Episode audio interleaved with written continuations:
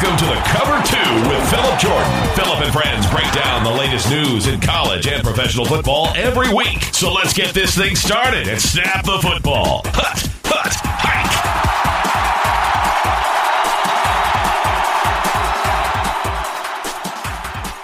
Hello, everybody. Welcome into Volume 9 of the Cover 2 with Phillip Jordan. Thanks for checking out the show and making it a part of your day. I know what you're probably thinking right now. Why in the world are you dropping a podcast on a Monday morning? You usually drop them later on in the week. Well, you know, I did two episodes last week, a Tuesday, Thursday deal. Usually, what we're going to do here is every Monday, Thursday, is drop a new episode for you guys to enjoy. Many different ways to listen to it Apple Podcasts, Google Play Music on SoundCloud, Spotify, TuneIn, and YouTube. Uh, Apple Podcast, you guys know the drill. Subscribe, rate, and review. And if you do leave a review, I will read it on a future edition of the show.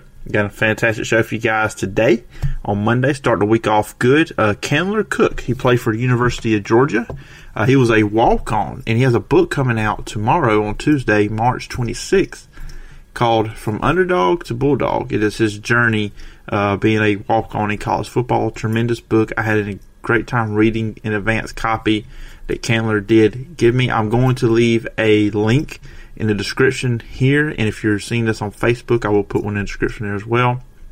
Uh, where you can find a book and order you a copy, uh, let you know where you can do that. And Candler tells you in our interview, I'm going to play for you guys in a little bit. I'll tell you what, you don't have to be a football fan to enjoy this. It has a great message to it about going for your dreams, pushing and pushing and pushing, you know, not give up on that. Just if you have a setback, just let that be more motivation to attain your goal because Candler's goal was to be on the Georgia football team and he achieved that goal and his journey to getting that goal is a tremendous part of the book. You really feel like you go on that journey with him and uh, when you get to that point in the book, uh, you really cheer for him, but it's really about that journey. And uh, we talk about a lot of stuff from the book, but we won't talk about the entire book. Let you guys read. I want you to see some of that stuff uh, that's in there. But we had a good 32, 33 minute conversation. Uh, so you say, wow, you talked that long and there's still stuff in the book I need to read. Really. And I, and I, I hate to brag on myself here because this podcast is about Candler Cook and his story. But I really thought this is one of my better interviews too. So I hope you guys enjoyed it and check it out. On the other side of that, I'm going to talk about this weekend's AAF games. Something I'm going to be doing, we're doing Monday, Thursday. Back when I first did the sideline review, that's what it was. It was like a only SEC show did it during the SEC season when it first launched. And every Monday I did a recap, and on Thursday I did a preview. So since we're doing the Monday Thursday thing, I'm going to do that with the Alliance American Football. Uh, do that after we come back after the interview with Candler, and also going to talk about Gronk retiring. Big deal there. And uh, question of the week, I went over on the Facebook page. Who is the better coach, Nick Saban or Bill Belichick? Interesting answers over there. Well, anyways, guys, that's enough of me rambling on and on. Let's get to my conversation with Candler Cook. All right, everybody, joining me on today's podcast. Really excited to talk to this person about this fantastic book I got a chance to read. Uh, Candler Cook, he, uh, he Georgia Bulldogs walk on defensive end. Uh, he was at Georgia and Candler, correct me if I'm saying this right, you were at the university from 2007 to 2011, played on 2010, 2011 Georgia Bulldogs. Has a book coming out on March 26th called From Underdog to Bulldog My Journey as a College Football Walk On. And Candler, I really appreciate you taking the, the time out to come on the show, come on the podcast, and talk about your book. Well, yeah, thank you for having me. I really appreciate it. It's um, it's an experience that I went through that really meant a lot to me and helped shape who I am. And I think that a lot of sports fans will enjoy reading it and um, be able to learn a lot themselves from it. So I appreciate you having me on. Oh yeah, and I, I really appreciate you giving me the advanced copy to be able to read the book and um, really enjoyed it. And as I told you off air, you know, it kind of hit home with me too because you know, big thing your book, and I really appreciate you know going after your dreams. I think this is a book, in my opinion, that not just football fans can enjoy, but also just you know, people looking for inspiration and if they have a dream to follow, I think it's a great book for that, even if you're not a football or sports fan. Yeah, I agree, and that's really what I wanted. Was one, it is a behind the scenes look at SEC football. So for sports fans, there's plenty of that in there. Um, it'll answer a lot of questions about what goes on behind the scenes. but two, it's also a book that people can relate to, you know, outside of the sports arena because, you know, when you boil it down to its base level, it was about me having a goal that was really difficult and just breaking that down into smaller steps and working towards it until I achieved it. And that's really how I break down the book too. Each chapter is meant to be um, you know, a step towards helping each person set their own goals so they can, um, you know, come up with their own blueprint to achieve them. So, um, how did the book, you know, come about? Was that something that you pursued, or did some did a publisher come to you and they found out about your story? Just how did the how did the book get developed? Sure, that's a great question. It was actually all my idea to write it, and then I later found a publisher for it. Um, and I really got the idea because a good friend of mine who was younger named John Huff um, had the same exact dream as me. He wanted to be a walk-on at Georgia. And so John asked me a lot of questions about what the process was like to try out, who to talk to, what to be ready for when, because there's some months where you need to be ready for practice. There's some months where you need to be ready for conditioning or workouts. And so coaching him through that process and seeing him fulfill his dream was just really rewarding to me um, to know that I helped someone. And so after that, I got the idea um, to write this book because there have to be more people out there that could benefit from this same kind of um, guidance that I gave John. And so from there, I started writing it, and um, after that, found a publisher that you know really bought into the story. So um, thankful for that, and and I'm glad to you know just be able to spread the word and, and hopefully help other people. You know, what was like the timetable for it? Like, I mean, how long did it take for you know to get the book you know ready for it to come out? I mean, was this a a process that took a couple of years, or how long did it take? It really took about a year, I would say. Um, it's it's probably possible to do it faster, but I was also working full time, and for part of that, I was uh, getting my MBA in the evenings as well. So there were some times where I didn't really have time to work on as much as I want. But I'd say about a year total. I really wanted to make sure that I took time to edit it, um, and that I got everything right, and that you know the the story was paced well, and that it was it was written in a way that could really help the reader out because at the end of the day it's it's really kind of a call to action for the reader to think through some of their own goals and, and you know see see how this could help them achieve what they set out to do. Yeah, and you know, I'll say this: the book has a good flow to it because you know I'm sitting here, you know, reading the book, and it just you know almost I know the new chapter is coming, but it just flows well. It's like you like jump into the next chapter, you know, very easy. It's a smooth transition. And something I enjoyed a lot with book is that in each chapter, the part we put your turn. Uh, what was kind of the motivation or the inspiration for that part of the book? I would say that really stemmed from me wanting to go beyond just writing a sports story or a memoir. Um, it definitely is that, but at the end of the day, you know, the greatest compliment that I could get from this book is if somebody picked it up and read it and used these lessons in their own life. It could be in business, in a relationship, really any kind of goal. Um, because I break it down in such a general way in terms of making sure that you set intermediate milestones along the way, coming up with different ways to overcome obstacles. Um, I mentioned at one point that sometimes you can't just keep doing the same thing harder and harder and go through an obstacle. Sometimes you have to take a step back, kind of reinvent yourself and your approach and find a way around it. So just uh, really wanting this book to serve as kind of a toolkit to help people out in their own lives. And I thought the best way to do that was at the end of each chapter, just add in a section for how what you've just read could apply to something outside of football. Yeah, and lastly, before we jump into your journey, your story, uh, going into it, developing the book, did you reach out to any other authors? Did you, you know, get some help in that way? You know, figure out what to do since you know being your first book and all. Sure, I did. Um, I had uh, an old teammate and good friend of mine, Craig Sager Jr., who had actually um, co-authored a book with his dad, and uh, I talked with him some about that process, what it was like putting everything down on paper, um, how you really streamline it, and, and there was a lot that went into it. Um, you know, there were a lot of maybe stories or anecdotes that I personally might have wanted to include, but it didn't really add to the story. Or um, and so just making sure that I put in um, all the right content and, and not too much so that it's bogging the reader down. But I, I spoke with him about it and um, kind of leaned on his experience, and that was really helpful. Okay. Um, now let's just talk. You know, I guess go to the beginning. Um, where did where did that passion for Georgia football and wanting to be part of the football team? Where where did that originate from? Well, it really came um, from my family. Both my parents went to Georgia. Um, I grew up a big fan. That was the only school I applied to um, to college, and so you know, every Saturday it was just kind of a, a part of life. That where in the fall, my dad and I would always watch the Georgia game. Um, we would go to several each year, and and so you know, the older I got, the more I thought about, man, it would be nice to be out there. And at the same time, the older I got, the more I realized that there was a, a huge gap between myself and um, you know, even other talented players um, at my age, let alone the ones who were already in college playing for Georgia. And so you know, basically I had this tough goal and I had to be willing to not let go of it and, and kind of continue to improve myself until I, you know, was at a level where I could make that happen. Yeah, you know, reading a book, uh, it was around age 10, you jumped in youth league, and then I, I noticed, you know, and it was a precursor for uh, somebody you was going to have, there's going to be a frequent person we hear in the, the book, uh, Coach Tereshinski, I hope I said that right.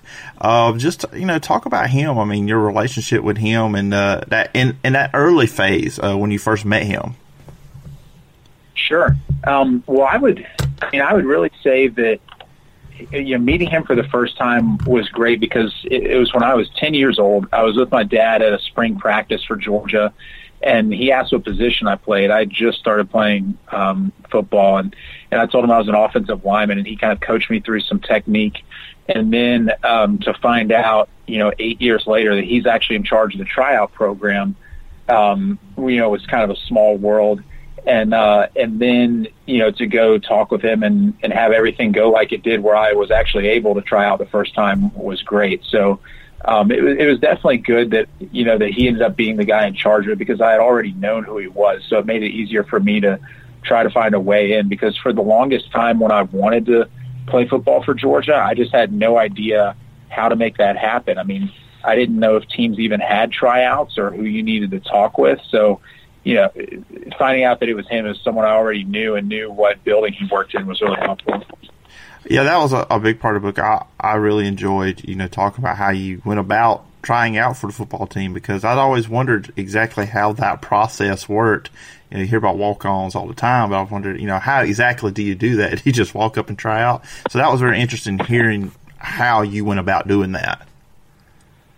Yeah, and I would say that's very atypical um, because the vast majority of walk-ons – actually are recruited in high school. And then if the team doesn't have extra scholarships, they can offer preferred walk-on spot, which basically means you're guaranteed a spot on the team.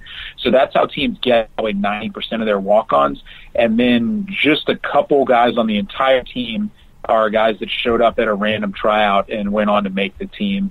And I've heard um, a lot of differences between uh, college programs. Like I saw a a program on YouTube that was talking about Vanderbilt's walk-on tryouts, and theirs was actually just one day, whereas Georgia's was spread out over the entire spring. So um, you really have to go in not knowing what to expect, and uh, other than knowing that they're only going to take very few guys, if any, out of that tryout group each year. Yeah, um, let me kind of take a step back, you know, and then just talk about you know growing up, you know, being a Georgia fan. You know, was what, what players for you was did you look up to growing up that play for the Georgia Bulldogs? That's a good question. Um, well, you know, I, as a kid in the um, in the late '90s, I mean, I really looked at um, Champ Bailey, uh, Robert Edwards, Hines Ward.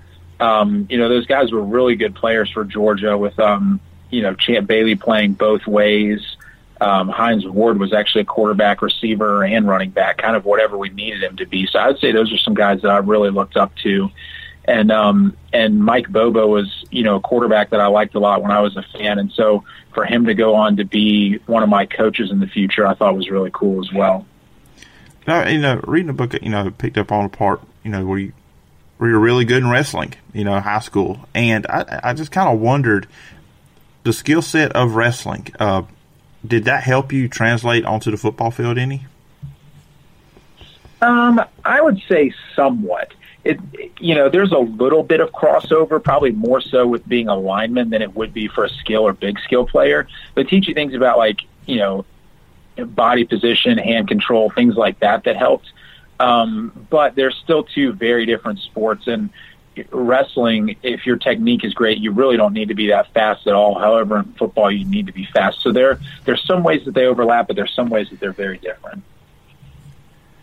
Yeah, so you know, in, in the book, you say you know you were really good at that, but uh, just what made you not want to like go after that maybe in college and just do the you know play for the Georgia Bulldogs?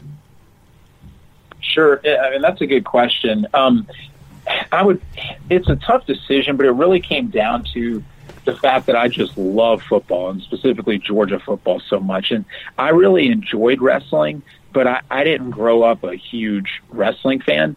Um, and so even though, you know, I was a, a lot more naturally gifted at that sport, football was just really you know, what got me excited. I mean, I, even love just watching as a fan, you know, back then and still to this day. So just, just knowing that that's really what would mean so much to me, um, really kind of helped guide me into making that decision that I was going to focus on football, even though I was way behind the eight ball in terms of a, you know, talent and skills point of view.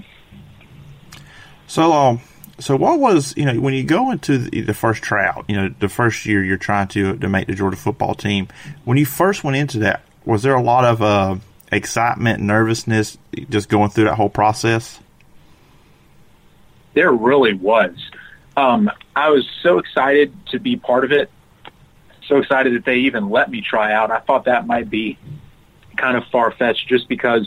I mean, I had zero highlight tape. So if they had ever asked me to turn in some highlights, I would have been right then and there in the tryout process. Um, but yeah, it was it was a combination of excitement, but also I guess nervousness because I knew what I was up against. Um, I mean, like towards the end of when I was in high school, I loved watching, um, you know, Matthew Stafford and AJ Green, Knowshon Moreno, guys like that play, and then to be at practice alongside those guys was pretty crazy. It, it was is kind of stunning how much of a physical difference there was between even some of the best high school players I went up against and players at the college level. So it was both, you know, it was kind of a shock and awe experience, I would say, but knowing that I needed to stay focused if I was going to have a chance at making the team. Yeah, most definitely. I got to thank you for any incoming college freshman. That has got to be one of the most daunting, intimidating, and nervous, and all those words things. Because of, you know, if you grew up a fan and just you know, the last season you saw these players on TV, so now when you're standing next to them, you're you know you're within length of them. That has got to be an awesome feeling. It really was. Um, yeah, I mean, hard to even put it into words. And then later to actually like make the team and be along some of those guys was was just amazing. And and I think that stems just from my love of the game as a fan because you know there there's some guys that that play football that have watched it their whole lives and there's some that are just really gifted at it and decide to give it a go in college that you know maybe the the pageantry and tradition of SEC football you know doesn't quite resonate with them as much um but to me I mean that was a huge part of it was just you know, I've been in that stadium, you know, a hundred times as a fan. And so to actually be in there as a player just meant that much more. Yeah. And just talk about, you know, going out, you know, initially you're trying out for linebacker. Just talk about what kind of drills and what they put you through there in those tryouts at the linebacker position. Well, I would say as a linebacker, it, it was tough because you have to be pretty quick in order to play linebacker and um, and I'm not quick actually. So basically, it, came down to trying to trying to do the same drills that I'd done in high school. So I, there was a level of familiarity there, but just at a much more physical and faster level. Um, so that was tough to keep up with. There were guys like um, Rennie Curran, Akeem Dent, um, or guys like Justin Houston, who's now in, you know still in the NFL. Um, that when you're trying to go in a drill, even if it's not one on one, but you're in the same group as them, you know, I look significantly slower doing everything. So I would say it was tough to keep up, but um, a lot of the guys that were, you know, some of the starters on the team were really helpful because they would actually help coach me through drills or help teach me the playbook quickly. So having people to learn from was, um, you know, was really helpful in getting up to speed. Yeah, and I think a key factor, you know, reading is also, you know, just you have to make your mind up that that's what you want to do in anything in life. I mean, you know, me wanting to be a sports talk radio host, wanting to be a podcaster, you know, you want to make the Georgia football team. So, like, just the mindset has to go into that. Just talk about that, you know, when you know you have to be dedicated to this, this is something that you really got to follow through. You're exactly right. Um, and you, you have to be willing to follow through despite circumstances being tough around you. So you could take any goal, whether it was mine or um, you know your goal about um, you know being a sports talk host or or anything else. You know, it, if it's any goal that's are going to be some obstacles and some rejection along the way. And so if you're truly serious about starting this goal, you need to really set milestones um, and and set thing, tasks for you to handle each and every day that are going to get you closer to that. And none of it needs to be rocket science. For me, I boiled it down to I need to be eating as much healthy food as possible to gain weight. I need to be doing, you know, conditioning and position specific drills on the field. And then I need to be working out in the weight room. And so when you boil it down to, you know, just a couple things that you can continue to do and be productive with each day, that will close the gap between you and your goal, well, that'll make it easier. And then when you do hit obstacles, you have to be creative in order to work around those. So, you know, that really transcends football and applies to a lot of other areas. But that was probably my biggest takeaway just from my experience was just being able to you make sure that you're consistently doing the right things each day, even though you may not see progress. You may look back six months or a year later and realize how far you've come. Now, after the second tryout, uh, you go into the third the third attempt. Uh, what was the whole motivation and the decision making? When you said I have to switch from linebacker to defensive end if I'm going to make it. Sure, it was basically through me just taking a step back and and having an honest assessment of where I was. Um, I had made a lot of progress to that point, which you know made it really hurt that I got cut the second time. But at the same time, I really didn't have the necessary speed and quickness to play linebacker. Um, however, I was finding that through my um, my meal plan and through my workouts that I was able to continue to gain weight. So, you know, just looking at it, even though I had never played defensive end at any level before, I thought it might be a good fit for me because it could help mask my speed deficiency and I could continue to get bigger and stronger, which might, you know, close that gap. And then um, on top of that, we later switched to a 3-4 defense, which requires guys to be even bigger and not necessarily as fast, which also meant that there was going to be uh, fewer competition for those walk-on spots there. So, you know, it was really kind of a perfect situation in a lot of different areas. And um, I think that kind of reevaluating that and being willing to let go of playing a familiar position and switch to something new kind of made all the difference in me achieving my goal. Um, talk about a couple of coaches you had along the way. First, uh, your position coach, Rodney Garner, who is I was regarded all the time as one of the best coaches in college football. Uh, just talk about uh, your experiences with him and what you learned from him. Sure. Um, yeah, I love Coach Garner, or Coach G as we call him. I mean, he was very intense on the practice field. He expected everybody to pay attention and do it right. Um, and then off the field, he was really like, you know, like, like a father figure to his players. He cares about each and every guy, both on and off the field.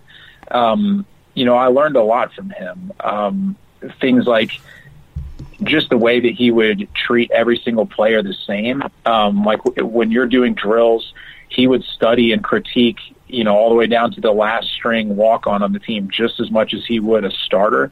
And I think that says a lot about how he um, cares about his players. So I really enjoyed being part of his defense. There were a lot of intricacies to running the 3-4 that I thought were really exciting. And um, you're really thankful that he was my position coach and, you know, that he decided to put me in the game um, against New Mexico State my senior year. Uh, another coach I want to ask you about is a defense coordinator, Todd Grantham, who's been all over, you know, SEC, different spots, Mississippi State, now at Florida, one of the best defense coordinators. Wherever he goes, defenses are fantastic. Just uh, talk about him a little bit. What, what was his style like? What was it like playing for him?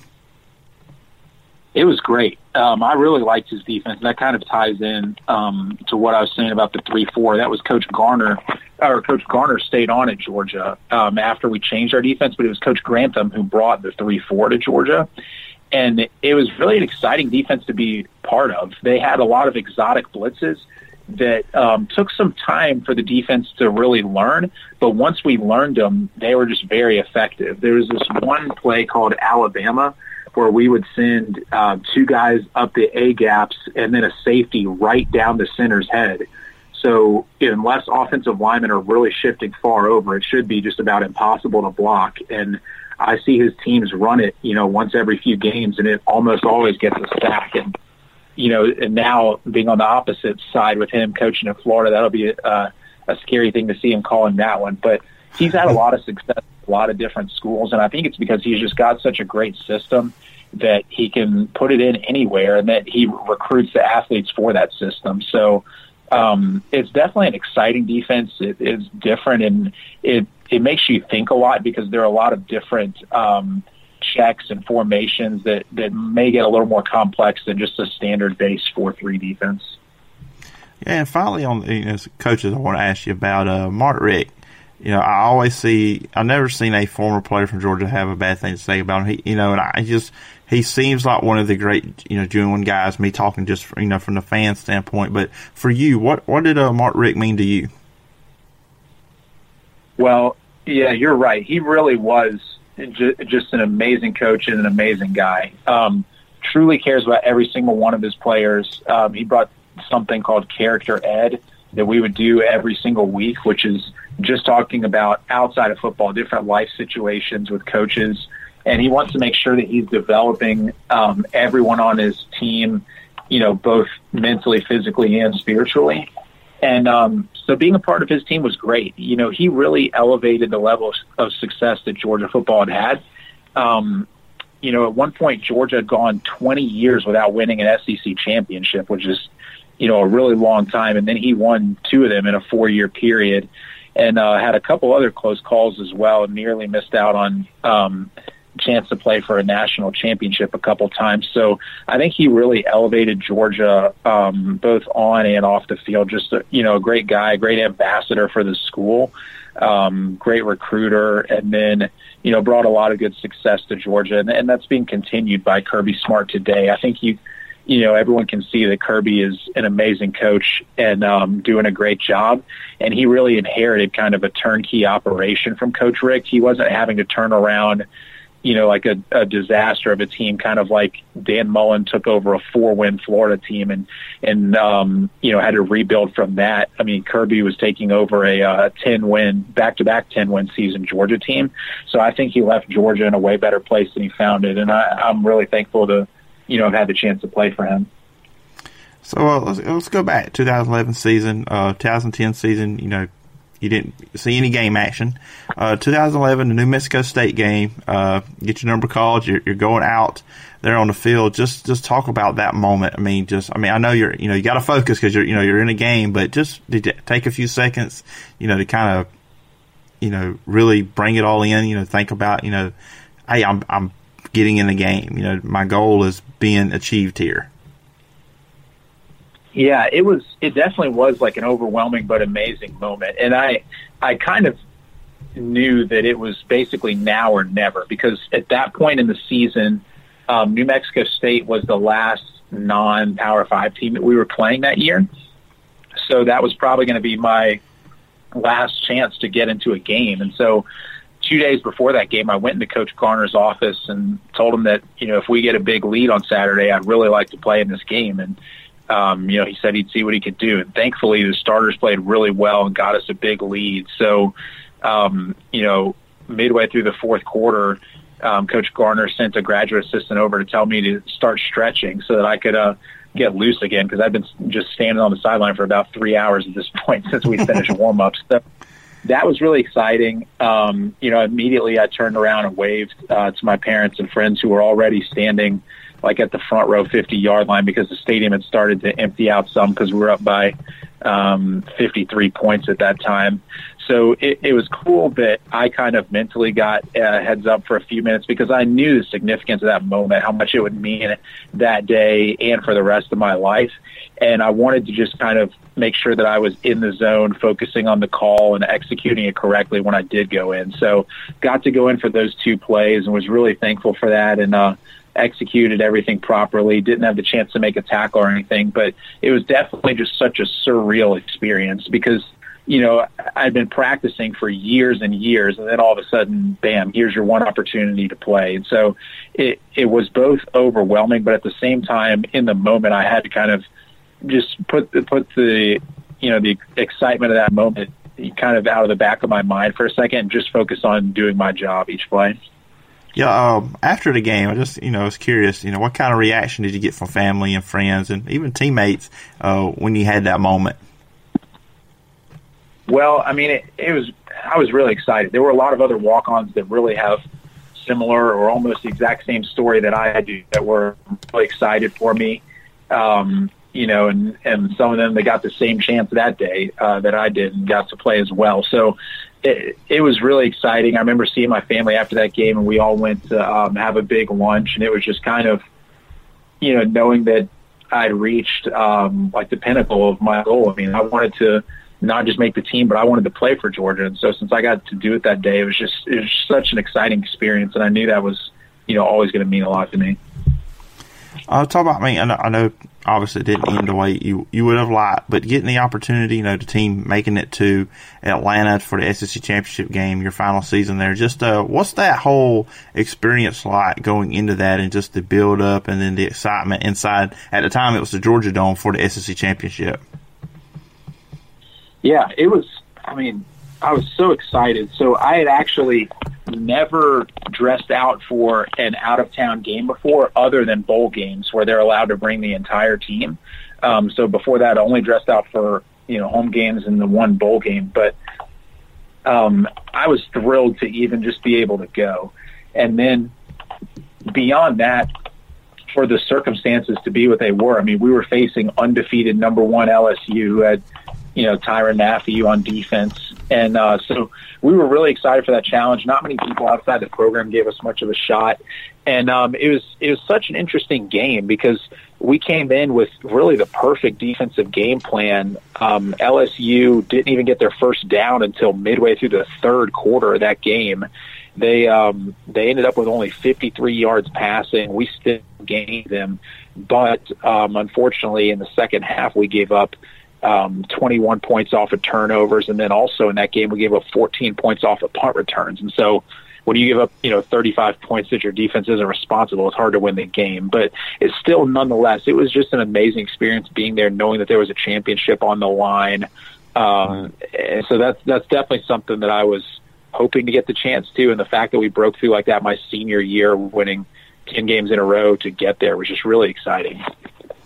Yeah, and then of course, you know, fortunately, you guys, you know, did lose in the bowl game to Michigan State. But you know, I, you know, after your time at Georgia's done, you know, your playing days are done. Uh, just what kind of reflecting did you do, and just how, what was your feeling when you know the season was over and uh, you had to move on?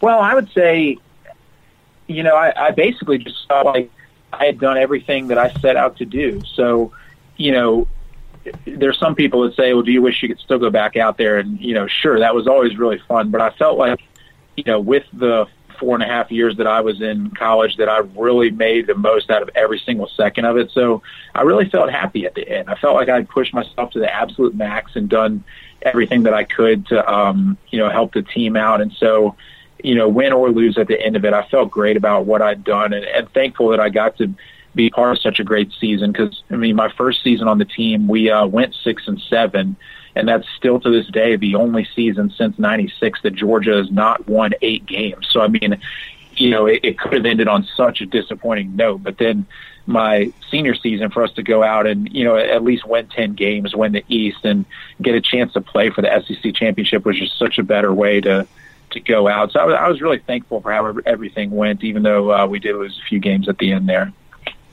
so, uh, what was next? What was uh, what was life like after football? Well, I mean, I would say it's it, it was great. I had to take that same kind of dedication that I had and apply it to um, you know to, to my career afterwards. So it wasn't necessarily you know football or or something that I had like grown up watching all the time, but just knowing that there were a lot of lessons that I learned in that that I I could apply you know today towards my business career. Um, it, it, you know, I, I really I really thought there was a lot of carryover and a lot of things that made me a better person going through that experience.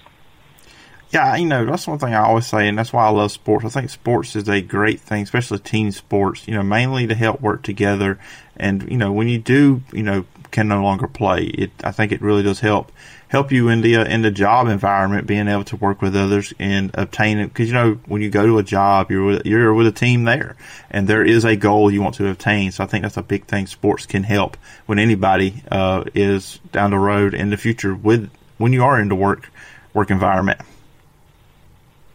Yeah, absolutely. Um, that, that's something that I still take with me, kind of similar to how I had to step back and rethink things and change positions to defensive end. There have definitely been projects at work where, you know, maybe a certain um, task was always done one way and then that's kind of causing problems or eventually doesn't help the company anymore. And so you have to be willing to step back and, and put on a different lens and approach it differently. So there, there are a lot of ways that those exact same lessons still apply to me today. And, and that's why I think that people reading this will find ways to apply it directly to their own life. Yeah, and uh, finally, uh, anybody out there listening wants to check out the book, want to purchase a copy, uh, how can they do so? Sure. Well, um, they can go on Amazon to buy it, or they can um, just go to my website. It's www.fromunderdogtobulldog.com, and uh, the link is posted on there as well. So we've got it in um, Kindle, paperback, and hardcover. So whichever kind you like, we'll have it. All right, that's awesome. And uh, Candler, I appreciate you taking the time out. Went longer than I, I told you we would, but uh, I appreciate you taking the time talking about it. There was a lot of stuff I did not ask about uh, that was in the book because hey, I want to help. You know, help. I don't, you know, don't, don't want to spoil everybody. Just give them a little taste. So I make sure they uh, go out and get the book. But yeah, I have uh, appreciated this conversation. Uh, you coming on and talking about your journey in the book and what you're up to now. So yeah, I really appreciate you taking the time. Yeah, absolutely. Thanks for having me on. Um, uh, you know, excited to get the chance to talk about it, and um, hope everybody else out there enjoys the book. Right, and I hope you enjoyed that conversation with Candler Cook. And like I said, uh, I have the link where you can go get the book uh, down in the description on whichever podcast app or application you're using this for, and of course on the Facebook page and the Twitter account and on Instagram. I'm also leaving the link. So please go check that book out. It's a fantastic read. It's worth your money. Trust me, it is worth your money to, to read this book. And like I said in the open, it's not just for people who are football fans, just if you have goals and dreams in life. And it's a great motivational, inspirational book, I think, as well. So I really appreciate if you guys go check that out. Uh, real quickly before jumping to AAF week seven, the season has flown by, really on Thursday show, I'm going to be joined by Gator Dave, David Waters from the Gators Breakdown Podcast. He will be on the show. We're going to talk some Florida Gators football. I'm trying to work on a second guest for Thursday show, but as far as now, now I know we have uh, Gator Dave. Dave is going to be on the show to talk Florida football, so that should be a lot of fun on Thursday. But anyways, uh, week seven in the Alliance of American Football that are in the book. Uh, Orlando kind of kicked the week off. Well, they did kick the week off. I think kind of they did uh, by beating Atlanta thirty six to six. Orlando improves to six and one. Atlanta drops to two and five. So now Atlanta, you pretty much got to win out if you want any shot to playoffs. Um, Orlando just typical. They got back to their ways. Now they struggled a little bit offensively against Arizona in the previous week when they got their undefeated uh, streak snapped. Uh, Garrett Gilbert was flawless almost. You know, he really just controlled the offense. Offense moved up and down the field on Atlanta. This was the fastest game in the league's history. Uh, two hours and 15 minutes long, which of course that's what Charlie Ebersol has talked about from the beginning. Their games will go by faster than they do, and I love the pacing of the games in uh, the Alliance. But uh, interceptions. The thing with Atlanta, I've noticed all year, they move the ball on pretty much everybody they play. You know, earlier it was they would get in red zone, couldn't score, or they're just kicking field goals and interceptions has been a big deal for this team too. 12 combined interceptions between Aaron Murray and Matt Simms. I think Aaron Murray is the better quarterback, especially for this team, but uh, he's thrown interceptions six, so far this year. I think what five in the last two weeks, and a couple of those have been returned for touchdowns. So not only is he throwing interceptions, they're, they're becoming momentum plays for the other team. He did against Orlando Saturday, and he did it against San Antonio the week before that. So tough loss for Atlanta. They moved the ball well, especially in the first half, like I said, and they did pull uh, Aaron Murray in the s- second half toward the end, put Matt Simms in. They play at Birmingham this Sunday. I'll be interested to see who is going to be quarterback. I'm probably going to be at that game this Sunday. Uh, so we'll see who gets the nod there. But Orlando continues their winning ways. Uh, they have Memphis next. We'll talk about Memphis a little bit toward the end here. San Antonio, Salt Lake. That was a Saturday night game. That was a fun game to watch. Defensive game. Both defenses were all over the place. A lot of hitting, big time hits in that game. San Antonio did come away with a 19 to 15 victory. Uh, four straight wins for San Antonio. You know they spent like three weeks on the road consecutive. Now they're at home. They have two of their last three at home: Arizona, Memphis. and they have to go at Salt Lake to end the season. Uh, attendance record for the league this weekend in San Antonio with over 30,000, the first team to hit that mark. Maybe that's a big reason why they moved the championship game to Texas because they think San Antonio's got a good shot of getting there, and they they will bring a lot of their crowd there. That stadium is Frisco, I believe, only holds 12,000, so they sh- should have a full house, a packed out house for that game as well. And that is owned by Jerry Jones, which is the most important part of that development is a partnership once again with someone within the NFL with Jerry Jones. And if you want to get involved with an owner in the NFL, that's the one you want to get involved with. But yeah, San Antonio improves to five and two. Salt Lake drops to two and five. Again, kind of like we talked about with Atlanta, Salt Lake's going to win out. Their situation is a little bit tighter. They're two games back from second place. Top two teams in each division will go to uh, the playoff. Arizona defeated San Diego on Sunday, uh, 32 to 15. This was actually a lot closer than that score would seem. Uh, it was 23-15 midway through the third quarter. Early on, San Diego got a break with a fumble on a punt. They scored a touchdown. It was a pretty even first half between the two teams. John Wolford of Arizona was pretty good in this game. I think Arizona has got their stride back. First couple weeks they looked really good. Then Wolford got hurt. His back was uh, got injured, and even though he was still playing, you could tell the Arizona offense was not the same as they once were to start the first two games of the season. He looks like he's gotten healthy now, and they're playing really well. San Antonio, Arizona is going to be interesting development there in the West. Who's going to come out there? It's pretty much everybody's going to believe Orlando would beat. More, more likely would be Birmingham come into playoffs, be the second spot there. Most people can believe Orlando would handle them Orlando would get to the championship game. The West is very interesting there because San Diego is three and four. They're a game behind Arizona for second place, and they do play each other. I think the last game, so I got it right here, between Arizona and San Diego. Yeah, they play at San Diego the final week of the season, so that very well could be for the final playoff spot there too.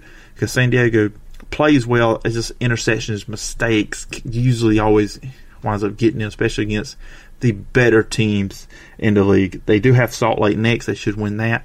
The at Orlando game is going to be interesting. If they could pull off an upset there, that would be big. I do think they're capable of it if they can stay away from the mistakes. And then, like I said, they finish with Arizona. The final game of the weekend was Memphis and Birmingham. We got our first overtime game. Interesting way the Alliance does overtime. Both teams get possession. You get on the 10 yard line. Basically, got four plays, you score. You got to go for two. There's no field goal kicking here. So Birmingham got it first. They couldn't get it in. Four plays and out. Memphis comes in. Two plays, scores touchdown. Is over with. They win the game 31-25. You could end in a tie if neither team. Which, of course, obviously in the playoffs and the championship game, you would keep going. The the storyline of this game. One, I got to guess this to Luis Perez since he got benched and did not start last week, and he came in. He's played well. He played well against San Diego, threw three touchdowns last week. He did throw a few interceptions, no interceptions this time around. He played well in this game. Uh, did not make the throws in the fourth quarter needed to to really seal the deal for Birmingham. But it's the quarterback situation on the other side that was the story. And that was the Johnny Manziel, Brandon Silvers situation. Now, look, I'm here to stay Alabama. I've seen Brandon Silvers play a lot of football, and he played well last week in the loss against Salt Lake. Didn't score a lot of touchdowns, but he moved the team well, and they just bogged down. Then this week he played well. He led them to the victory. Johnny Manziel got in here and there, but Brandon Silvers was the guy that led them the last three possessions to win the football game.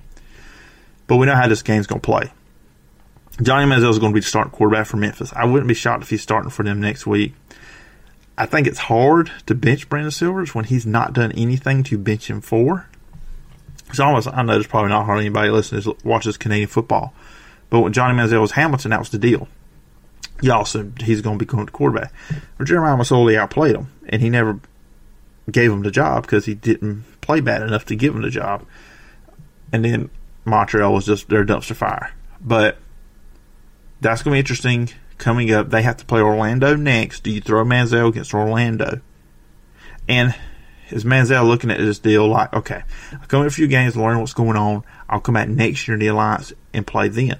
Or is he looking, these are just three or four games of a sample size for me to show the NFL to get back in there or for me to maybe jump to the XFL next year. So that's uh, something I'm very interested to see what happens uh, with Manziel going forward here with Memphis and the Alliance. Now, my power rankings for this week of the Alliance, and I may, I'm trying to get a website going, so I may use this as the first post there too, so you can, I'll go more in depth in the article. But, number one, I got Orlando. There's there. But I don't think they're entrenched at number one as close as far ahead as everybody else they were a couple weeks ago. Uh, number two, I got San Antonio. They're playing really well. Like I said, four straight victories. Arizona's playing well, two in a row. They're right behind San Antonio. Those two play each other this weekend also. Big game for in the West. Number four is Birmingham. I go five, San Diego. They're right there behind Arizona, three and four. They're still in this thing. Uh, Salt Lake, Memphis, and Atlanta. Those last three, I just kind of, I think they're all around the same quality. So, uh, you know, it, it's going to be interesting last three weeks for the Alliance American Football. See who does make it to the playoffs. All right, guys. Quickly, um, oh, one more thing, uh, kind of related to the Alliance. Uh, let me turn the paper here. Turn the page on the notes. So the NFL looks like they are trying to change lots of kickoff. Uh, you know, the Alliance, you don't have the kickoff, just punts and field goals. I do think the NFL is going to head that direction eventually. I mean, how often do you actually see a return, anyways? But it looks like the NFL may be adapting the Alliance rule on the onside conversion. Now, the NFL has voted on a fourth and 15. The Alliance is a fourth and 12.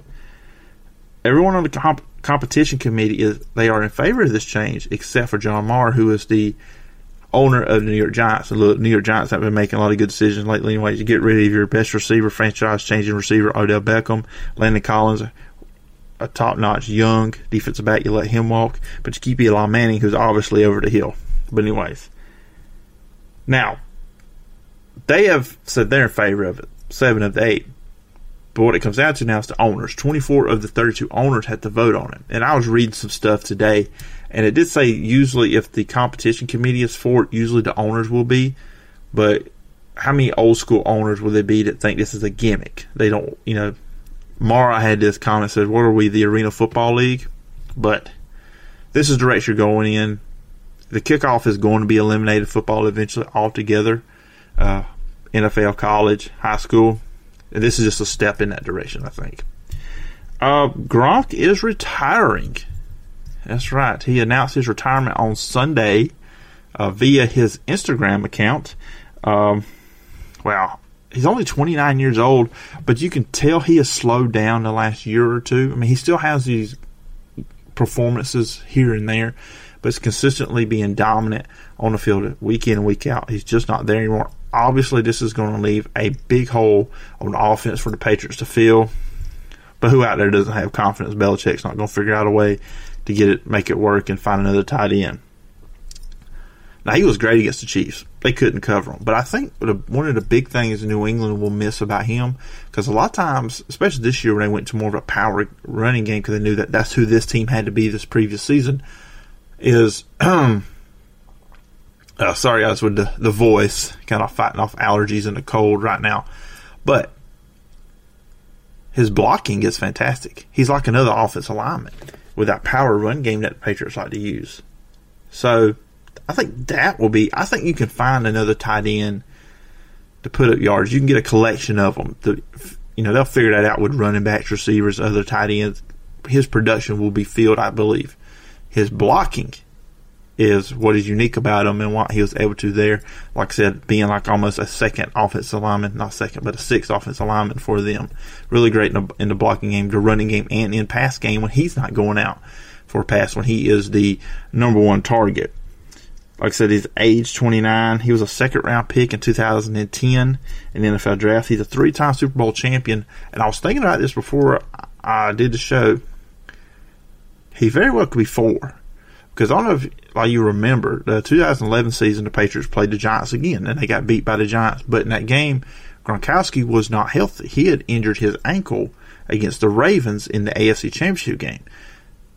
The Patriots offense was good that game. Tom Brady was good, but they weren't up to the level that they usually were that season. And you got to wonder if Gronk had been 100% healthy, would they have won that game? And he'd have four Super Bowls, and Brady would now have seven. A five-time Pro Bowler, only tight end to lead NFL in touchdowns. He had 17 in 2011. Uh, 521 receptions, uh, 7,861 yards, 79 touchdowns. So uh, he's a character, and he's going to be missed. Uh, oh no, he did that wrestling thing at WrestleMania a few years ago. I don't know if he's going to try to do that, which I still all his injuries and back injuries. I don't think that would be the brightest decision for him. And there's also been talk of him maybe getting into movies, acting, stuff like that. I, I, have a feeling we have not heard the last of, of Rob Gronkowski, maybe on the football field, but uh, as an entertainer, uh, I don't think we have it all. So, question for on the Facebook page going right now is who's the better coach, Nick Saban, Bill Belichick? I thought about this because this past week at Alabama Pro Day, you saw Belichick and Saban there together. Belichick even had the Alabama shirt on. You know, those two are buddies. Nick Saban was defensive backs coach for Belichick when Belichick coached the Browns back in the mid '90s. So I thought, okay, who who do you think is better? And that's pretty interesting uh, because, of course, Nick Saban had the two years with the Dolphins, but you know he's known as the college coach, the greatest of all time. Belichick, greatest NFL of all time. So I wanted to see what you guys thought on Facebook about who is the best coach of the two. Um, so I just tallied the votes just now. Uh, Saban got nine, Belichick got five, and had one was even. I'm to read some interesting comments uh, some people had uh, on the Facebook page as well. Just a second. I should have known Saban was going to win this because predominantly my audience is college football fans and in the state of Alabama, Roll Tide. Uh, so I kind of should have known that Saban would win that one. But uh, it was still interesting. It's interesting what people think. I think Belichick. Look, Saban gets you know five star recruits. He has the best players, most talented team every single year. He should be in competition for a title every single year. Belichick, on the hand, you know, just got talking about Gronk. I mean, he's going to be a Hall of Famer, no doubt. Tom Brady is, and there's a handful of guys, but it's not like a lot of teams that had runs in NFL through a decade or two, like the Cowboys, the Steelers, um, the Raiders back in the day, uh, 49ers. They had multiple, a lot of guys made Hall of Fame. You're not really going to see that with New England. Uh, Belichick just has a way of finding players that fit his system. They may not be the greatest players anywhere else, but he knows how to make them fit his system. He can go find guys that maybe are not the greatest athletes. It's not for Belichick to be like Saban. It would be like if Belichick had nothing but first round picks on his roster. The entire roster is nothing but number one picks. That's basically what Saban has with all these five stars and four stars, of course. So that's why I think Belichick is the better coach because he can he wins with less. Yes, I know he's got Brady, but outside of that, he's able to find talent where others can't find it. Like I said, Saban, he's just the best recruiter, and that's another thing I will say. I think Belichick is a better in-game coach than Nick Saban. Nick Saban is a great motivator. He's a great teacher. I think he's probably great in practice, and obviously he's the best recruiter of all time. But I don't think Nick Saban is the best in-game coach out there. I think there's college football coaches that are better at that than he is. It's just he's got the most talented roster whenever he goes up against you, against everybody. Just look at the national championship game. I, I didn't really see Nick Saban make any adjustments there. He didn't, and you know Clemson kept doing what they were doing because their talent level, there's not on par with Alabama, but it's close enough. And I think Dabo Swinney may be a better in-game coach than Nick Saban. I probably just about got a lot of hate, and probably lost a whole lot of listeners by saying that. But that's my thoughts. I think Belichick is better in game, and he's better at finding guys who just fit his system and uh, coaching them up and fitting holes in his team, like I think he will do with the loss of Gronk. Now, couple comments, and I'm going to close it down because we're getting close to probably 50 minutes. May have passed it by now. Let's see. You know, I had a couple interesting. A lot of people just put one word comments. Obviously, uh, Tony Reader said, having never seen Bill Belichick coach at the college level, I can't make a comparison. That's fair. I understand that. Uh, Charles Bender Belichick, he doesn't have a bunch of Division One prospects on his roster. I had Seth Brooks put Parcells, which makes sense. Parcells, right hand man, was Belichick, and then Belichick had Nick Saban on his staff, so it's all connected. Um, Someone goes, remember the Dolphins? He had to bring that up. Um, Jason Wood said, tough to compare because of the different levels they coach at. Obviously, they are both the best at their respective level. I've never thought of Saban as a really great strategist, though. He's a great program builder, a great recruiter, motivator, and all that. But his in-game coaching is not always impressive. He should win all those games with the talent he accumulates. Belichick, however, has proven time and again to be a great game planner and in-game strategist. Something I just said. He has also often done it with players you wouldn't consider five-star guys. We've also seen Saban in the NFL was pretty average. So all in all, I say Belichick.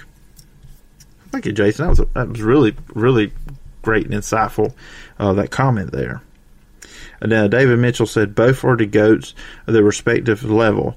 I do know Saban has beaten Belichick in NFL, and Belichick has beaten Saban in NFL. Too close to call for me. I do know if you play their team, you have an extremely great chance of getting your, your butt whooped up and down the field.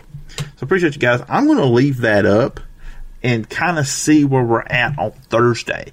Um, leave that post up there. See what uh, you guys think. See if any more opinions get added to it. But that's where we're standing now. Uh, Saban nine, Belichick five so far. All right, guys, that's going to do it for this edition of the show.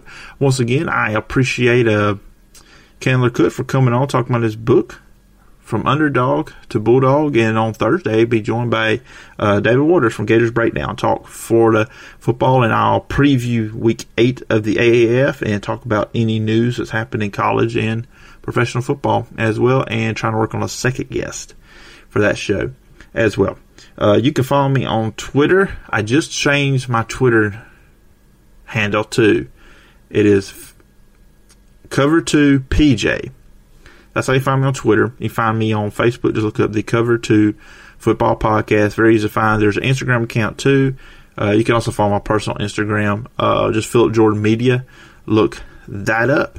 Uh, check out all my work on Last Word in College Football. Should have something coming up this week on that, looking at who are going to be the playmakers for the Auburn Tigers. So I have a new article soon with that. And uh, find a podcast Apple Podcasts, Google Play Music, SoundCloud, Spotify, TuneIn, Spreaker, uh, and YouTube. And if you're on our podcast, please subscribe, rate, and review the show. Leave a review. I will read it on a future edition of the show. If you have a question for the show, hit me up on any of the social media that I just mentioned, or you can send me an email at uh, sports talk Phillip Jordan at gmail.com. Anyways, guys, thanks again for checking out the show today. And uh, until next time, bye bye.